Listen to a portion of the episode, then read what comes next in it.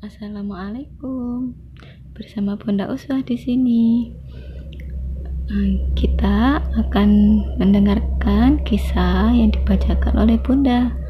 Kisah ini uh, diambil dari buku Jagalah Allah karya Muhammad Yasir LC. Jagalah Allah, Allah akan menjagamu. Adik-adik, kamu pasti pernah mendengar seorang sahabat Nabi Muhammad yang bernama Ibnu Abbas bukan?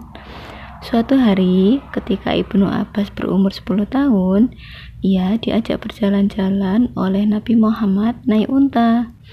Ia duduk di belakang sambil berpegangan di pinggang Nabi Muhammad. Nabi Muhammad sangat sayang kepada Ibnu Abbas. Oleh karena itu, sambil berjalan-jalan, Beliau memberi nasihat kepada Ibnu Abbas kecil. Kata beliau, Wahai Ibnu Abbas, simaklah dengan baik nasihatku. Aku akan mengajarkan kepadamu sebuah kalimat yang sangat berharga dalam hidupmu. Jagalah Allah, pasti Allah akan menjagamu. Jagalah Allah, pasti Dia selalu bersamamu. Adaptasi bahasa dari hadis riwayat Tirmidzi.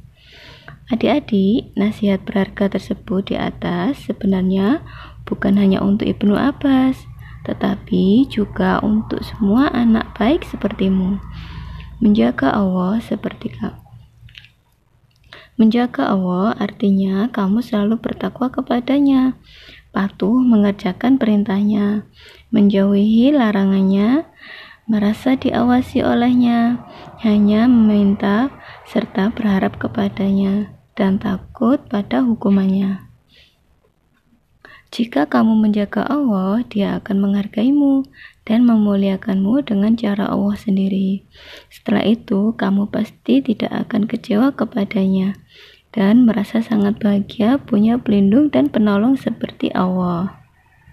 Sampai jumpa di cerita selanjutnya.